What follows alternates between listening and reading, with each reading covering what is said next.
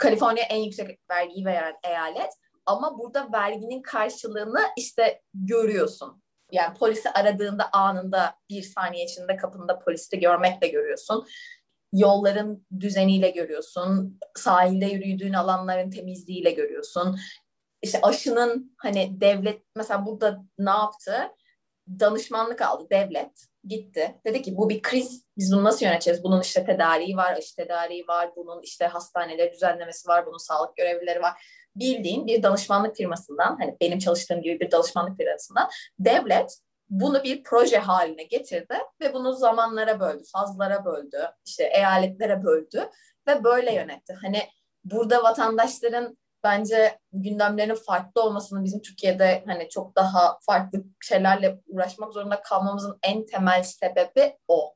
Yoksa vergi iki tarafta da var. Burada daha fazla veriyorsun vergiyi. Ama yani nereye gittiğini görüyorsun. Günlük hayatında sokağa adım attığında onu görüyorsun yani. Bence çok önemli. Burada IBAN veriliyor çünkü.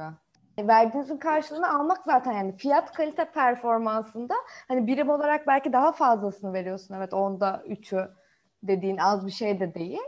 Peki bu şey söyleyeceğim. Bu vergi bütün yani sana özgü mü sen vatandaşı olmadığın için yoksa vatandaştan da mı aynı?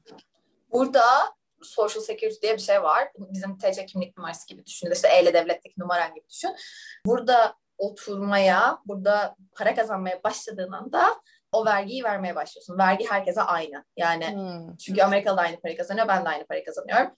Aynı işi yapıyorsak o noktada işte direkt vergiyi vermeye başlıyorsun. Bunlar da çok şikayetçi vergilerin çok yüksek olmasından ama işte sonucunu gördüğünde yani o güvenliği hissettiğinde, o temizliği gördüğünde bunu biraz daha hani tolere ediyorsun yani verdiğin vergiyi. Diğeri mesela benim en çok dikkatimi çeken şey ben burada kampa gittim. Ormanlık alanlar çok Amerika çok büyük bir coğrafya. Bir sürü doğal park var ve o kadar koruyorlar ki Berze. O kadar sıkı kurallar var ki anında polis polis korkusu da çok büyük bir şey var yani. Hmm. Kaps de diyorlar hani o korku neden var? İşte o cam parçası yangın çıkarmasın diye var. Yani yoksa burada da aynı insan aynı insan. Burada da aynı saçmalıklar yapılabilir. Burada da çöpler bırakılıyor büyük bir şekilde. Ama cezası o kadar yüksek olduğu için ya bırakılmıyor ya da temizleniyor. Yani insanların hmm. hata yapma payına karşı da bir mekanizma var. Ne var? İşte birisi her gün geliyor o ormanı temizliyor. Ateş yakmak yasak mesela belli saatler dışında, belli noktalar dışında kamp yaparken.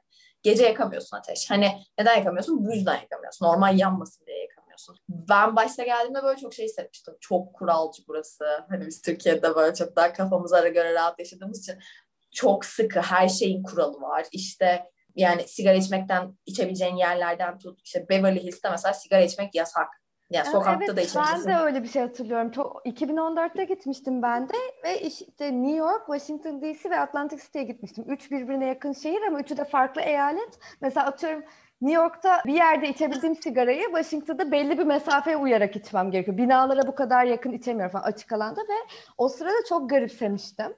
Ama tabii ki düzen ve nizam böyle sağlanıyor. Amerika nasıl başa çıkacaksın tabii bir taraftan ama onu hatırlıyorum. Orada da herhalde farklı farklı ve adapte olman lazım. Yani bir an için atıyorum hemen her yerde içebilirken belki. Kesinlikle çünkü insan aynı insan. Yani Türkler işte daha az akıllı, Amerikalılar çok akıllı diye bu, yani bu sistem böyle işlemiyor. Tam tersine burada çok daha büyük yani nüfus çok daha yüksek olduğu için burada çok daha farklı zeka seviyeleri ya da farklı sosyokültürel seviyeden insan var. Bunların hepsini bir arada yaşatabilmen için kurallara ihtiyacım var. Yani ben bunu iki yıl sonra anlıyorum. Bu ilk geldiğimde ben çok garipsemiştim. Ama o kurallar bir şekilde işte bugün burada yangının daha az çıkmasına ya da daha çabuk söndürülmesine sebep oluyor. Yani bu yüzden bu insanlar belki günlük hayatında birkaç bir şeyden vazgeçiyor ama kurallara uyuyor. O yüzden çok daha hani bizim şu an iki Türk olarak başta konuştuğumuz konuyu kendi gündemlerine, kişisel gündemlerine taşımamaları için çok yardımcı oluyor daha günlük dertlerden konuşabiliyorlar yani. Yok kesinlikle çok daha günlük dertleri var. Yani, yani yan kapılardan birimizin Los Angeles'a ve birimizin sadece Anadolu yakasına gelmesi rezaleti diyebilir miyim kendim için? Yok hayır. Yani... Seni dinlemek istiyorum bebişim. Evet. iki yıldır oradasın. Neden oradasın? Oradan başla. Tabii ki başlayayım. Şimdi şöyle oldu. Annem profesör, makine mühendisi ve çok böyle işte öğrencilerine değer veren bir insan ve yurt dışında da kendini kendisi de gitmiş Almanya'ya işte Bursa kendisi küçükken falan yurt dışı deneyiminin öğrenciyken sonrasında hayatta yurt dışı deneyiminin beni çok geliştirebileceğine çok küçük yaştan beri inanan bir insandı. O yüzden beni ilk 2010 yılında şey Amerika'ya yolladı öğrenci değişim programıyla. Ben ilk Arkansas'a geldim. Arkansas'ta bizim Kırıkkale, Kayseri gibi tam ülkenin ortasında olan aynı coğrafyasal olarak söylüyorum yani Kırıkkale gibi tam ortasında olan hani İstanbul, İzmir gibi bir yer değil. İlk oraya geldim bir yıl işte Amerikalı bir aileyle kaldım, yaşadım. Sonra koşarak Türkiye'ye döndüm. Ama çok güzel bir deneyimdi yani. Lise sonu okudum burada işte bitirdim. Sonra Fransa'ya gittim öğrenci olarak Paris'te. Yine bunların hepsi annemin teşviğiyle oluyor. Yani ben hiçbir zaman bunları böyle çok vizyonerdim gideyim işte başvurular yaptım diye değil. Hepsi annemin teşviğiyle başladı. ÖSS'ye çalışmıştım zaten bütün yıl hani ya artık İstanbul'a gidip böyle partilemek istiyorum, öğrenci hayatımı yaşamak istiyorum. Annem ısrar etmeseydi büyük ihtimalle hani öyle bir öğrenci değişim programına falan katılmazdım yani. O yüzden annemden başladım. Ben zaten çok istekliydim ama annem olmasa büyük ihtimalle ben de Amerika ilk 2010 yılında gelmezdim yani. Sonrasında işte Paris bu bu iki sefer yani Paris'te öğrenci değişiminde de iki biletin var daha baştan. Gidişini alıyorsun, dönüşünü alıyorsun. Geçireceğin süre belli. Diyorsun ki ben burada 6 ay yaşayacağım. Ben burada bir yıl yaşayacağım. Bu kolay olan tarafı. Çünkü geri döneceğini biliyorsun. O yüzden zamanını daha iyi değerlendiriyorsun. Daha bir konfor alanın var. Hani orada ülkem var diyorsun. İşle gelme olayı 2019'da bugün deme geldiğinde benim önüme böyle bir fırsat çıktı. Aynı çalıştığım şirketin işte danışmanlık, strateji, iş, danışmanlık kısmında aynı şirket, şirkette çalıştığım şirketin yani yurt dışı pozisyonlarına başvurdum. Bana böyle farklı farklı seçenek sundular. İşte Boston, Texas, Washington, nereye gelmek istersin diye. Ben tamamen hani güzel havayı sevdiğim için işte palmiyeler, şeyler falan ben Kaliforniya'yı seçtim. Sonra sonuç geldi, oldu. O an böyle şey oluyorsun. Bu sefer iki biletin olmayacak. Bir gidiş bir dönüş olmayacak.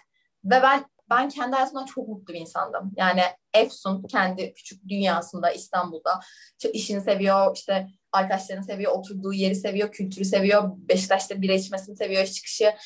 Ben çok mutluydum yani kendi hayatımdan. Dolayısıyla benimki şu an olan işte trafiğidir, politikasıdır vesairedir problemlerim vardı. Ama benimki bir kaçış hikayesi değildi hiçbir zaman. Hayatından mutluyken seni yurt dışı pozisyonlarına başvurtan motivasyon neydi? Orada bir trend olmaya başladı. Her gün ofise gittiğimde birinin yurt dışına gittiğini duymaya başladım. O gidiyor, bu ayrılıyor, o yapmış, bu yapmış. Ondan sonra annem zaten arkada ya master yap ya yurt dışına git diye beynimi yiyor. En son çok sevdiğim bir arkadaşım Amerika'ya kabul aldı. Ve ben o zaman böyle şey oldum. Ben de kendimi geliştirebilirim. 30 yani pardon o zaman kaç yaşındaydım işte 26-27 yaşındayım. Evli değilim. Beni burada tutan bir şey yok. Kimseyi düşünmek zorunda değilim. Bunu şimdi yaptım yaptım. Yapmadım büyük ihtimalle bir sene sonra zaten yapamayacakmışım pandemiden dolayı. Hani hı hı. benimki öyle bir motivasyondu. Yani böyle bir şeyden kaçma motivasyon değil. Hani biraz içinde bulunduğum kitlenin yer değiştirmesiyle birlikte bir de yani uluslararası bir firmada çalışmanın belki avantajıyla kesinlikle zaten yani size sponsor olmadan böyle bir şirket gelmek çok zor. Yani doların 9 olduğu ya da İngiltere'ye işte çok daha farklı bir para biriminde. O yüzden benimki tamamen uluslararası bir şirkette çalışmanın birazcık kariyer motivasyonu olmasının biraz da işte geçmişteki deneyimlerin, aile desteğinin sebebiyle olmazsa da dönerim dedim Bayza yani hiç yalan değil yani hiç böyle şey hani olmazsa da olmaz diye yola çıktım. İki bilet yok belki dönüş bileti yok ama dönmeni gerektirecek bir şey de yok gibi de düşünmüşsündür belki bir şekilde. Ya da nasılsa dönerim orada da bağlayacak bir şey olmaz diye düşünme rahatlığı. Aynen. Derken ama iki senen dolacak gene yani mutlu görüyorum. Evet. Evet ya şöyle bir şeye giriyorsun. Kendi hayatında böyle kendini geliştirmeye birazcık hedefin varsa belli bir yerden sonra o tek düzelik seni rahatsız etmeye başlıyor. Yani her gün Beşiktaş'ta es bizim evimizi hatırla. Her gün aynı yerde uyanıyorsun. Maslak iki saat trafik çekiyorsun. Bir saatte gidiyorsun, geliyorsun. 10 gün, 20 gün tatil yapabiliyorsan yılda yapıyorsun. Sonra şeyi sormaya başlıyorsun. Yani böyle bir evlilik ya da çocuk gibi olan bir motivasyonun ya da bir ilişkin yoksa hayatın böyle mi geçecek demeye başlıyorsun. O noktada yurt dışına yerleşmek gerçekten çok ciddi bir hayat heyecanı, zorluğu, yeni bir zorluğun üstesinden gelmek ya başladığında zaten o tek düzelik bozuluyor. Benimki tam olarak öyleydi. Yani o hayatımın o döneminde böyle bir şeyler çok tek düze gelmeye başlamıştı. O yüzden başvurdum galiba yani. Peki sen İVA'da çalışıyordun. Hala da orada çalışıyorsun. Sen burada Türkiye'de İVA'da olduğun için mi oradaki pozisyona başvurdun ve kabul alabildin? Yoksa bunu dışarıdan üçüncü bir kişi de direkt Amerika'daki bir pozisyona başvursa ya da böyle bir şirkete başvursa işe alım şeyleri nasıl biliyor musun? Bilgin var mı? Ya şöyle kendi tabii ki yani şöyle çünkü kendi arkadaşını hani şey yapmak gibi düşün, tutmak gibi düşün. Tabii ki kendi şirketin içerisinden gelen insanlara öncelik veriliyor böyle bir noktada. Bir de şirketler de artık şey yapmaya çalışıyor. Yani o yer değiştirme politikalarını işte global dünya, eşitçilik, bunun içine işte ırk eşitçiliğini de koyabilirsin. Hani e, kadın erkek eşitçiliğini de koyabilirsin. Büyük şirketler, ulusal şirketler bunu yapıyor. Yani buna aklına işte Nike gelsin, ne bileyim farklı şirketler, bankalar gelsin. Zaten o rotasyon çok yaygın bence şirketler arasında. O yüzden içinden yapmak çok daha kolay. Ama yani baktıkları şey şu aslında hani içeriden ol dışarıdan ol. Sen spesifik olarak ne biliyorsun? Yani her şeyi bilmene gerek yok. Örnek veriyorum sizin alanınıza yani deniz hukukunda mı uzmanlaştın? O deniz hukukundaki uzmanlaşmayı arıyor sende. Bir şeye spesifik yani generalist değil de böyle hmm. her şeyi yaptım biliyorum değil de ya bana şunu ver ben bunu dünyanın neresinde olursa olsun yaparım. Bilgisini hmm. arıyor ve istiyor. O yüzden sana sponsor olabiliyor. Yani Avrupa'ya da gitsen o sponsorship bir şekilde senin vizene oturma iznine gereken bir şey. O yüzden hani bence biraz spesifik bilgi daha önemli. Yani sadece İVA içerisinde olmak değil, bir konuya yani bir alana odaklanmış ve o konu hakkında bilgi sahibi olmuş olmak. Senin peki Türkiye'de yaptığın iş tanımıyla şu an orada yaptığın aynı mı? Tamamen aynı. Ama şey yani endüstri çok farklı. Hmm. Hani burada Silikon Vadisi'ndeki şirketlerle çalışıyorsun. Karşında oturan insan da senden en az senin kadar bilgili. Ve hani danışmanlıkta biz ne yapıyoruz? İş problemlerini çözüyoruz. Hani sen hukukta bir davayı çözüyorsun, sonuca ulaştırıyorsun. Biz de nasıl daha iyi olabilirler diye şirketlerin belli başlı problemlerini, ajandalarında ne varsa onları çözüyoruz. Burada yani benim için şey profesyonel anlamdaki en büyük tatmin o. Yani karşında oturan insan en az senin kadar iyi. Hmm. Ve o yüzden de kendini çok geliştirmen gerekiyor. Hani şunu söyleyebilirim. Dışarıdan çok güzel gözüküyor olabilir. Hani Los Angeles ama çok çalışıyorsun. Çünkü dediğim gibi hani beraber olduğun insanlar, çalıştığın yer ve alan, oturduğun masalardaki kişiler en az senin kadar iyi. En az. Peki gittin yani nasıl yaşam standartın? Yaşam standartları yani mükemmel. Hani onu çok net bir şekilde söyleyebilirim yani alım gücü açısından bakıyorsak burada işte ne, ne diyelim işte badem sütü diyelim hani şey bir örnek. Türkiye'de kaç para tam bilmiyorum. Burada 3 2 dolar. Falan. Burada 2 dolar. Yani 3 dolar. İşte markasına göre değilsin. Hani 2 birim. Bizde 30 birim. Ve bu uç bir örnek. Hani peynir, sürme peynir bak bak istersen 1,5 dolar, 2 dolar. Hani o alım gücü gerçekten çok yüksek, çok çeşitli. Los Angeles olduğu için ya da New York olduğu için kiralar çok yüksek. Aynı İstanbul gibi hani metropol dertleri. Ama alım gücü çok daha yüksek. Geçimini sağlıyorsun gayet o zaman yani market alışverişinde bilmem nesidir kira mira. Ama Los Angeles evet yani atıyorum Los Angeles değil de başka bir yer olsa Kaliforniya'da belki o kira da çok uyguna gelir herhalde. Ya tabii yani şehirden biraz daha uzaklaşmaya başladığında daha uygun kiralar veriyorsun ama Kaliforniya'nın şeyi gerçeği o yani çünkü herkes dışarıdan geliyor Herkes buraya bir iş için geliyor. Hollywood'da, tiyatroda ya da sinemada bile olsan bir işin için geliyorsun. O yüzden hani yani herkesin dışarıdan geldiği ve talep ettiği bir yer olduğu için her şeyin fiyatı daha yüksek. Yani New York için de aynı şekilde. Hani ortaya gittiğinde de Florida'ya gittiğinde mesela Florida çok güzel, Miami çok daha ucuz yani bize göre. Hani çünkü orada bir iş için gelen insan daha az, daha tatillik bir yer gibi düşünebiliriz. Anladım. Güzelmiş gene böyle bir yükseldim, yükseldim, yükseldim ama şeyde beni bitirdin. Spesifik ve dünyanın her yerinde yapman gereken bir şey dedin ya işte orada beni ve bir kısım hukukçuları kaybettin. Öyle yok yani hukukun işte tıp yani hukukun daha zor olduğunu çok net biliyorum. Burada eyaletler arasında da hukuk çok farklı çünkü. Hı hı. Yani burada eyaletler minik ülkeler olarak farklılaştığı için hani hukukun burada olan arkadaşlarımdan da biliyorum yabancı arkadaşlarımdan hukuk gerçekten spesifik bir alan. Ama bu direkt çalışmaya gelmek istersen yani 15 gün önce orada işini bırakıp burada 15 gün sonra çalışmaya gelmek istersen spesifik bir bilgi. Ama yoksa öğrencilik ya öğrenci olarak burada geldiğin zaman burada zaten sana çalışma şey izni veriyor bir yıl. Sen burada UCLA'ya bir hukuk programıyla gel. Orada sana bir yıl zaten çalışma izni veriyor. Orada kendine yerini oluşturabilirsin yani. Hani belki bir yıl geç başlarsın ama gele, gelebilme şartları açık yani. Vallahi çok isterim. Nasıl hava kışın nasıl mesela? Bana biraz böyle dört mevsim yazın nasıl bir şey olduğundan bahsetmek ister misin?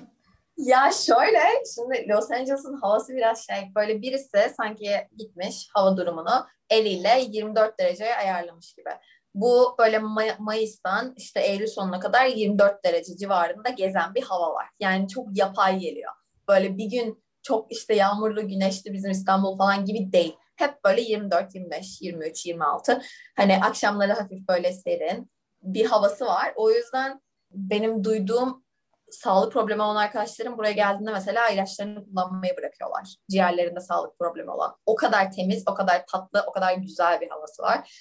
Güneş zaten çok alışıyorsun yani çok hani şey şımarıyorsun güneşin hep oluşuna. Kışın soğuk ama yani bayağı kayak yapabiliyorsun Kaliforniya'da. Onun dışında böyle 24-25 derece gibi bir şey. Harikaymış ya, çok iyiymiş. Peki pandemi nasıl geçti orada? Başladığından beri oradasın aslında yani. Nasıl bir süreç, nasıl geçti? Pandemi şöyle geçti. Başta yani burada bir kere bireysellik insan hakkı. Bir birey devletin bir kararnamesiyle bir şey yaptırılamıyor burada. Yani aşı ol, olmamasından tut işte sokağa çıkma yasağı gibi bir şey bizde ilan edilmedi. Bir gün ilan edildi. Onda da e, Los Angeles'ta Black Lives Matter'la ilgili bir şey gösteri vardı. Sosyal güvenlik anlamında bir sıkıntı vardı. Onun dışında pandemide bir gün sokağa çıkma yasağı ilan edilmedi. Çünkü insanlar dinlemek zorunda değil. Aynı şekilde hayatı kısıtlayıcı hiçbir şey olmadı. Hani zaten maske takmak gibi bir zorunluluk vardı yani. Ama onun dışında bir gün bile şey ilan edilmedi yani. Türkiye'de yaşananlar gibi hiçbir şey yaşanmadı.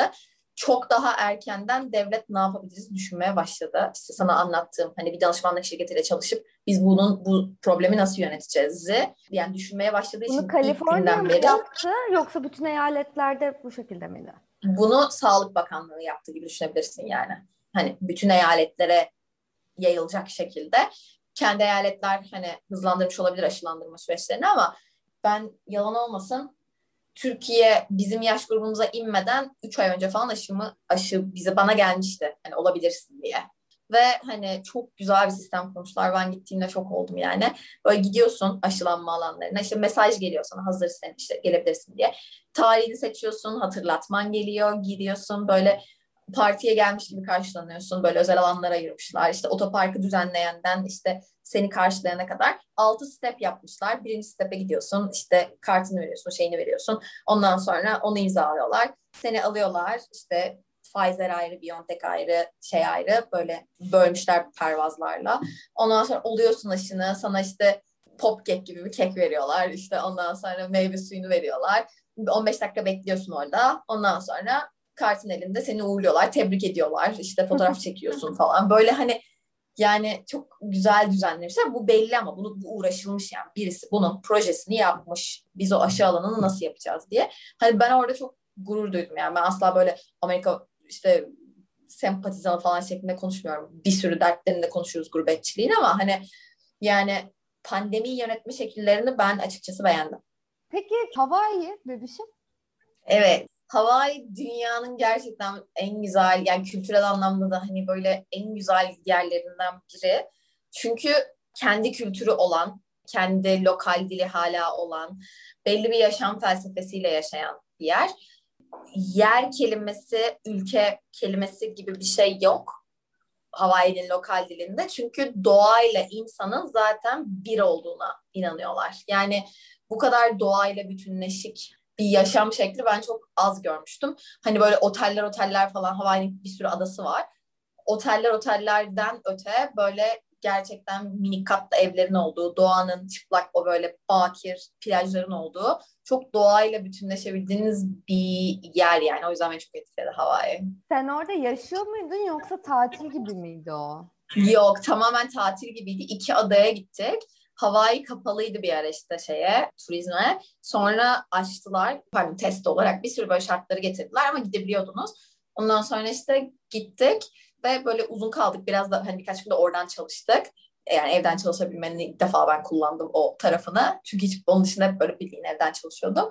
Çok güzeldi yani. Hava çok güzel. Her gün kuş sesleri öğreniyorsun. Hani kesinlikle tavsiye ederim Hawaii'ye gidilmeyi yani kesinlikle. Amerika'ya gelen Hawaii'ye gitsin. Amerika vizesiyle gidebiliyoruz değil mi? Ekstra bir şey yapmak tabii, lazım. Tabii.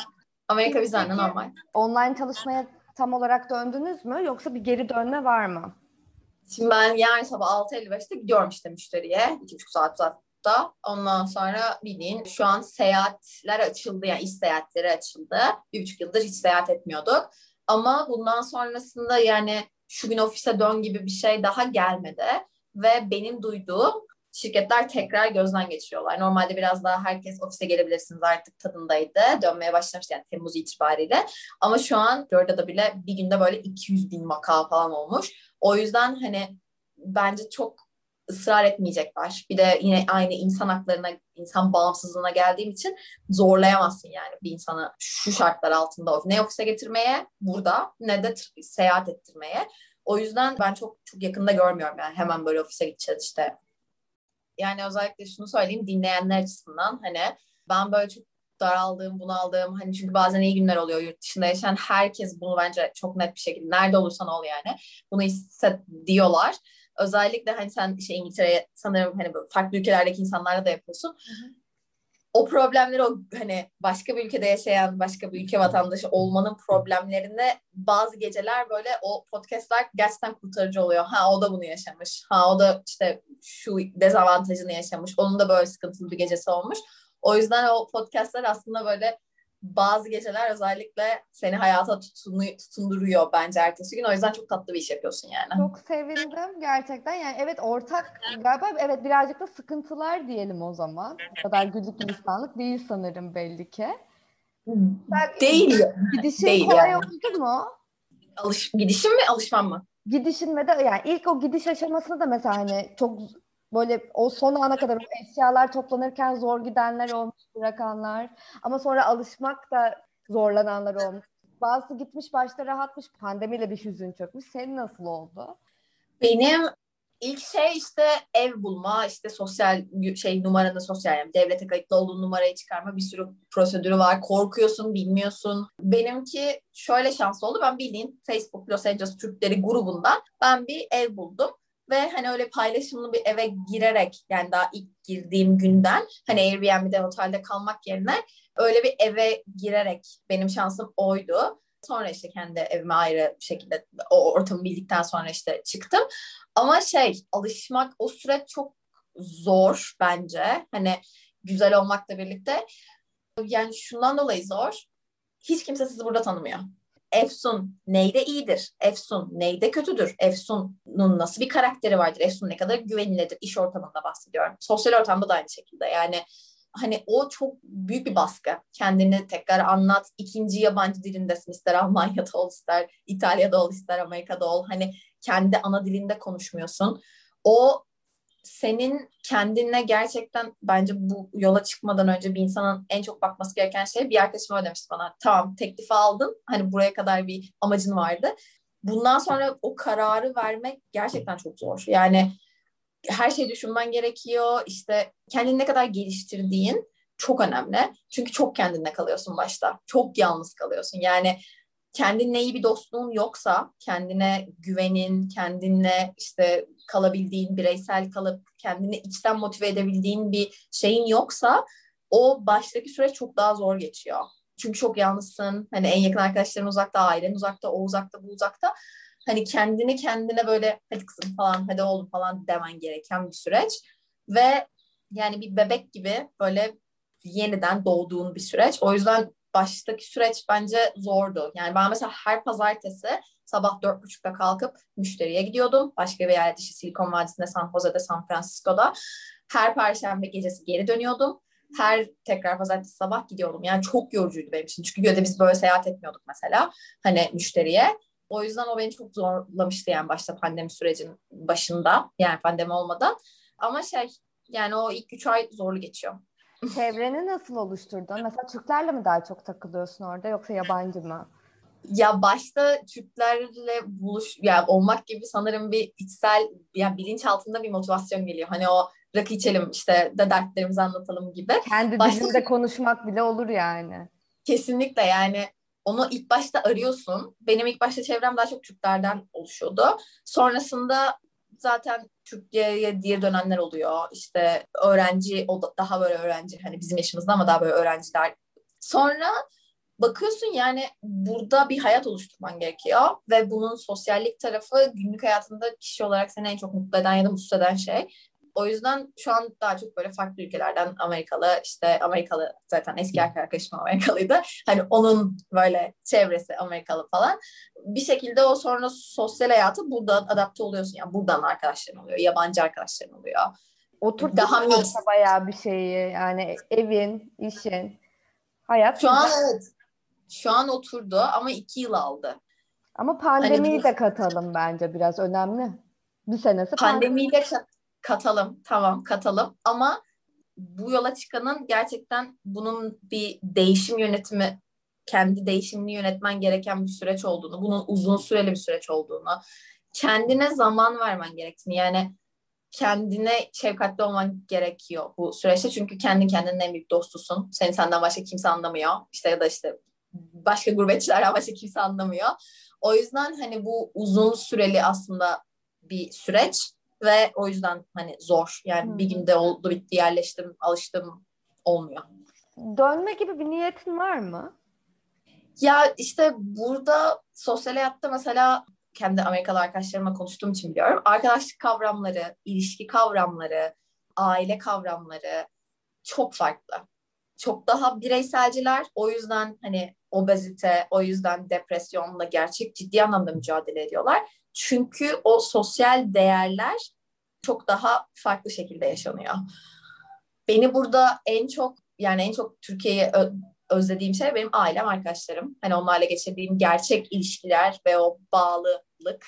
Türkiye'de bence en önemli şey o. Buradaki en büyük eksiklik de o. O yüzden ben kendi insanlarımı, hani kendi şeylerimi çok sevdiğim için uzun vadede burada ölürüm gibi bir şeyim yok. Yani burada yaşam, burada ölürüm gibi bir şeyim yok. Kısa vadede de dönerim gibi bir şeyim yok. Biraz daha böyle artık zamanı bırakıp yani gün geldiğinde o gün gelecek şeklinde hareket ediyorum. Hani bir şeyde bağlayamıyorsun kendini. Yani ben iki yıl Türkiye'ye gelemedim. O yüzden şu an böyle biraz daha şu an buradayım. Bir şeyler öğreniyorum şeklinde düşünüyorum. Ama Türkiye'deki insanlarına hani sen de bağlısın ailene, arkadaşlarına. Onlara bağlıysan yurt dışında yaşamak sana farklı zorluklar geçiyor. Daha bireysel bir insansan, daha kendimle mutluyum işte falan gibi bir insansan çok daha kolay olur. Ama o aradığın ilişkiler, alıştığın ilişkileri burada bulamıyorsun. Yani hmm. arkadaşlık anlamında söylüyorum. Hani konuşulan şeyler çok daha farklı, çok daha yüzeysel. Sorulan sorular yani dertleşmek diye bir kelime yok İngilizce'de yok. Yani rakıda bizim ne yaptığımızı anlatamıyorsun. Güzel olmayan tarafları var işte. Bu kadar da yüzeysel yaklaşıyorlarsa insan şişer. Kesinlikle. ya aile açısından da öyle yani. Tabii ki çok bağlı aileler var. Ama özellikle hani üniversiteye gittiğinde kendileri çalışıyorlar, kendileri paralarını ödüyorlar. İşte hani devlet üniversitesi dahi olsa bir şekilde o paraları ödüyorlar. 18 yaşında oradan bireysellik başlıyor yani. Hani Los Angeles'lı bile olsa depresyondalar yani ha. Kesinlikle ya çünkü o hani İtalya'yı aklına getir İtalyan filmlerine. Orada böyle o kalabalık aile herkes bir yerden bir şey konuşuyor. işte bir yemekler yapılıyor, yeniyor falan filan. O paylaşım burada belki Christmas'ta oluyor. Hmm. Belki Thanksgiving'de oluyor. Onun dışında böyle bu paylaşımı yaşayamadıkları için o bireyselliklerini işte ne bileyim spor yaparak, yoga yaparak işte dağlara çıkarak kamp yaparak falan bence atmaya hmm. çalışıyorlar. Ama olmuyor yani bir şekilde o insan ilişkisine muhtaçsın. Yani belki Avrupa daha kolay bir parkur olabilir insan ilişkilerinde. Kesinlikle. Ben Amerika özelinde konuşuyorum. Ben bu arada hiçbirinde iki haftadan fazla yaşamışlığım yok yani. Yani yaşamışlığım olmadığı için dinlediğim kadarıyla. Kesinlikle. Senin burada olman sana vatandaşlık yolunu açacak mı bir şekilde? Sen buradan yani Amerika sana vatandaşlık imkanı tanıyor mu? Önce green card süreci var. Burada kalıyorsanız işte bir işin var. İşin varsa zaten yani vergi veriyorsan işin varsa öncelikli oluyorsun green card'da. Benim de aynı şekilde öyle bir green card sürecim var. Ama şey burada kalma gibi bir planın varsa bunun yolu çok açık. Hani Amerika için de sadece burada böyle bir şey. Green card olduktan sonra belli bir bekleme süreci var. 5 yıl, 10 yıl bilmiyorum. Vatandaşlığa başvurabilmen için. Ondan sonra sonra vatandaşlığı alabiliyorsun. Ama green card zaten oy kullanma ve bir tane daha kuralı var. Bir şey haricinde bütün haklara sahipsin. Aslında birazcık da şeyden ötürü sordum ya şey filmler dedin de orada da hani her izlediğimde kafayı yiyorum. Geçen işte bir tane film izledim. Ev exchange yapıyorlar İngiltere ve Amerika'da. Bir günde karar verip iki tarafta gidiyor. Ne bir vize başvurusu ne bir şey. O pasaportun gücü yani green card'da da var mı? Pasaportun gücü green card'ta sanırım yok. Amerika'ya girip giderken yani Amerika Türkiye arasında var ama şeyde yok. Diğer ülkelerde yok diye biliyorum. Ama şunu anlatayım. Amerika pasaportunun aslında bireye yansımış hali de şu. Adam çocukluğundan beri bizim yaşadığımız işte ekonomik sıkıntıları yaşamıyor, bizim yaşadığımız politik sıkıntıları yaşamıyor. Dediğim gibi o gündemleri çok farklı. Hani yangın gibi bir gündemi yok buradaki Los Angeles'ta bile olsa bir insanın. O şöyle bir şey yapıyor. Ben değerliyim. Yani bir Amerikalı'ya baktığında o ben zaten değerliyim yani ister işte hani bir işim olsun olmasın işsizlik maaşıyla insanlar yaşayabiliyor yani burada çok rahat bir şekilde hani yani o hani işsiz bile kalsam işte devlet işsizlik maaşı veriyor ve çok yaşayabileceğin şey. Hani o ben değerliyim şeyi beni çok burada şaşırtmıştı. Yani ben aslında kendimde onu çok sorguladım. Biz Türkiye'de o ben değerliyim. Ne olursa olsun değerliyim. Yani üniversite mezunu olmasam da değerliyim en ağır işi yapsam da yani örnek veriyorum işte servis işinde ya da işte temizlik işinde çalışsam da sokakları da temizlesem ben değerliyim kafasındalar ve bunu bilerek yaşıyorlar. Ben geldiğimde şunu fark ettim. Kendi çapımda iyi bir eğitim almaya çalıştım Türkiye'de. Hani gezmeye çalıştım, kendimi geliştirmeye çalıştım. Ama ben o kendimi ben değerliyim hiç hissetmemişim. Kendime hep böyle aman daha fazla çalışayım, şu da olsun, bu da olsun ki değerli olayım gibi bakmışım. Ama bir Amerikalı bunu doğduğundan beri hissediyor ve hiçbir başarısıyla alakalı değil yani bu. Oradayken peki hissettin mi yabancı olarak? Hiç böyle kötü bir şey yaşamadım. Önce onu söyleyeyim. Amerikalılar gerçekten başka bir dili konuştuğunuz için hani bir kere hepsi böyle çok destekçiler. Yani onlar hani bir kelimeyi bulduramadığında mesela ya da yanlış söylediğinde hemen seni toparlayıp düzeltip şey yapıyorlar. Birçok insan bana şey dedi yani biz senin dilini konuşamıyorsak sen bizim dilimizi konuşuyorsan biz bunu yapamayız. Hani sana saygı duyuyoruz yani. Hani biz Türkçe konuşamıyoruz sonuçta. Öğrenemeyiz de. Hani yani bu saatten sonra. O yüzden hiç öyle negatif bir şey yaşamadım. Yani kendi açımdan. Hani hmm. çok destekçiler. Benim bulunduğum çevreler en azından. Daha ırkçı yerler var. Amerika'da da var. Türkiye'de de olduğu gibi. Ama yani sosyal halk, etraf, iş destekliyor. İyi insanlar da çıkmış karşına demek ki. Peki e, öneriyor musun? Kesinlikle öneriyorum. Ama ben olsam gelmeden önce bir şuna çok net bakardım. Yani bugünkü aklım olsa bu yaşadıklarımı böyle bir ön izleme şeklinde izleyebilecek olsaydım şuna bakardım. Beni hayatta en çok ne mutlu ediyor? Benim hayatta en mutlu olduğum anlar ailemle rakı kadehini tokuşturuyorkense işte arkadaşımın bir derdinde yanında olmak ya da mutluluğunda yanında olmaksa ana dilimi konuşmak beni mutlu ediyorsa örnek veriyorum işte ne bileyim e, yani beni hayatımda neler mutlu ediyor bir çıkarırdım böyle bakardım. Sonra benden bunların hangileri alınacak yurt dışına gittiğimde diye bakardım. Ve eğer tabloda çok hayati şeyler alınmıyorsa benden bu yola çıkardım. Çünkü onların hepsi alınıyor işte hayatına. Yani 12 saat farkın geliyor, ailenle olamıyorsun, kız kardeşinle olamıyorsun, ana dilini asla konuşamıyorsun. Bunlarla yaşayabileceksen, seni mutlu eden şeylerin bazıları olmadan yaşayabileceksen ki hepimize göre farklı bunlar bu yola çıkardım. Ve çok büyük bir öğreti. Yani kişisel olarak çok gelişiyorsun, değişiyorsun. Yani biraz böyle self development'a ilgin varsa kendini çok keşfettiğin iyisiyle kötüsüyle bir yol. O yüzden kesinlikle gelişim açısından tavsiye ederim. ederim. Ama hani zorlukları da bilerek, bunun uzun bir süreç olduğunu bilerek, bir şeylerden fedakarlık edeceğini bilerek yola çıkmayı da hatırlamalarını isterim. Yani yola çıkacak herkesin ya da düşünen herkesin. Sen bir de çok dışa dönük bir insansın. Birazcık şey fark ettim. Dışa dönüklüğün aslında sana biraz dezavantaj olmuş bu yurt dışı şeyinde gibi. Çünkü daha böyle introvert biri daha kolay olayı handle eder gibi konuştu. Bu da değişik geldi bana. Çünkü ben tam tersi gibi düşünürdüm. Hani nasıl açılabilir, ne yapabilir falan diye düşünüyordum. Bana değişik bir bakış açısı kattı bu. Ya kesinlikle dediğim gibi işte o aile ve arkadaş yani o insan faktörünü alıp buraya getiremiyorsun. Hani ve bu insan faktörünün senin hayatında ne kadar önemli olduğu var. Yani yüzde otuzun senin hayatının, mutluluğunun, mutluluğunun. Ama senin hayatında yaşam standartları daha önemliyse, işte sen 35 yaşındaysan bir çocuğun varsa ve onun gideceği okul senin için mutluluğunu daha etkiliyorsa o gün senin tablonda burada olmak çok daha mantıklı. Tam olarak verdiğim örnek aslında o yüzden. Yoksa burada da arkadaş var, burada sosyalleşiyorsun, burada partiye gidiyorsun. Ama hani o annen değil, o kız kardeşin değil, işte o senin en yakın arkadaşın değil. Senin başka anlatmak istediğin, söylemek istediğin bir şey var mı bu şey özelinde ya da başka bir şeyle alakalı, Los Angeles'la ilgili, Kaliforniya ile ilgili? Gelmek işte isteyenlerin dediğim gibi spesi yani hedefleri çok net olsun. Bir de ben neyim ne değilimi çok net olsun. Yani ben ne biliyorum hangi alanda bunu istiyorum? Hani benim yollarım neler yani? Ben buna bakmıştım master'a mı geleyim işte işle mi geleyim. Master çok daha kolay gibi gözüküyorken ben işle gelmeyi tercih ettim. Çünkü benim için kendi ayaklarım üzerinde durmak çok önemli. Hani öğrenciliğe gidip tekrar ailemden para almak ben istemediğim için. Ben bekledim mesela bir yıl bekledim gelmeyi. Önce gelmek isteyenler için onu söyleyeyim. Yani yol ne? Ne kadar zamanım var? Ne kaynaklarım var? Onu bir net tablosunu çizip sonra da o yola girdikten sonra gerçekten bölünmeden çünkü çok bölünebiliyorsun yani tamam. Konfor alanındasın gitmeyime dönüyor iş. Gel, gelmek isteyenler yani yola çıktıktan sonra ben bayağı mülakatlara çalışmıştım. Gecem gündüzüm böyle katmıştım yani. yani çok kolay bir süreç değil orası. Kaliforniya çok güzel ama çok böyle şey gerçekten sahilleri, temizliği, havası çok vergi verdiğimiz için e, o hayat şeyleri gerçekten çok güzel bir yer. Gelen herkes Kaliforniya'ya kesinlikle yani tavsiye ederim. San Diego çok güzel. Hawaii'ye kesinlikle hani gelenin gitmesini tavsiye ederim. Yani bir gelinip görülüp böyle bir yaşam standartları gerçekten görülmesi gereken bir yer yani. Tamamen bence dünyanın şu an bütün gezegende en şey yaşayan yer çünkü buraya gelen insanlar sebebiyle farklı ülkelerden de. Los Angeles'ta doğumlu bulamazsın. Hani doğum yeri hmm. Los Angeles yazan biri yok diye bir söz var. Gerçekten o doğru yani. Herkes başka bir yerden gelip gidiyor sonra işini bitirince. Başka bir şey konuştuk ya bayağı aslında her şeyi.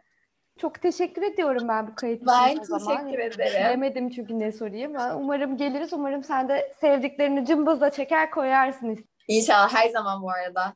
O halde ben bu kaydı burada kapatıyorum. Görüşürüz. Teşekkür ederim.